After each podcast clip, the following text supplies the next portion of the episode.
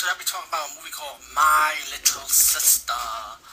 Um, this is a very independent movie. I think this is a British movie because the way the actors and actresses sound in this movie. Excuse me, just have a drink of my Burger King soda. See, in the ghetto, we call Burger King soda the special one because what we do in the hood, we combine Coca-Cola and Dr. Pepper together. Delicious. To the movie.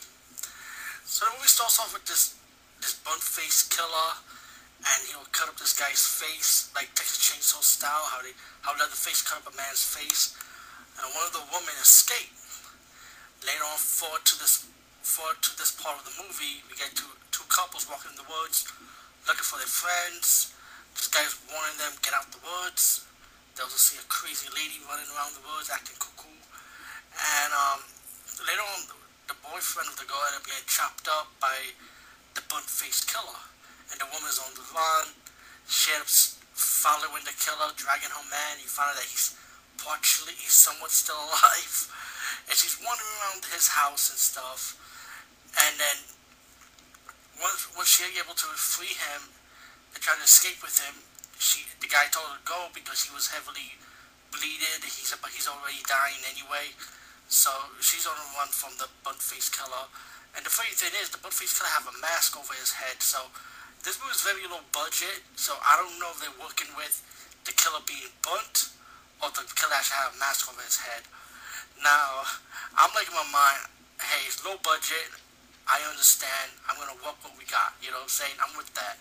You know, it's cool, man. Because if I was doing a movie like this, I would, I would have done the same thing. Let's be real. Trying to save some money too, you know? Anyway, the woman ended up with the guy that warned about the what's going on in the woods, you know, about leaving, and then the guy's trying to tell her how to get out, and the guy and the woman don't trust him, so she's following the guy, and then let's say the bunt-faced killer end up catching up with them, and then the woman ended up being on the run.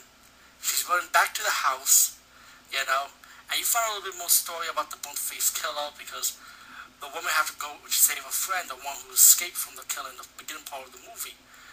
So anyway, it's pretty much like survival, you know, how the woman's going to be able to a friend, how she's going to escape, how she's going to stop the killer. Um, this movie, like I said, is very low budget, so don't expect anything better camera angle or great special effects. I mean, for a low budget, what they're working with, how the how the killer cut the guy's face, you know, um, I give credit. The kill scenes were, were simple kill scenes, you know, nothing new. But My Little Sister, I thought it was an okay movie, definitely a decent watch. If you're a fan of independent movies, especially low budget kinds, um, I'd definitely say check it out. Anyway, peace guys, and see you later.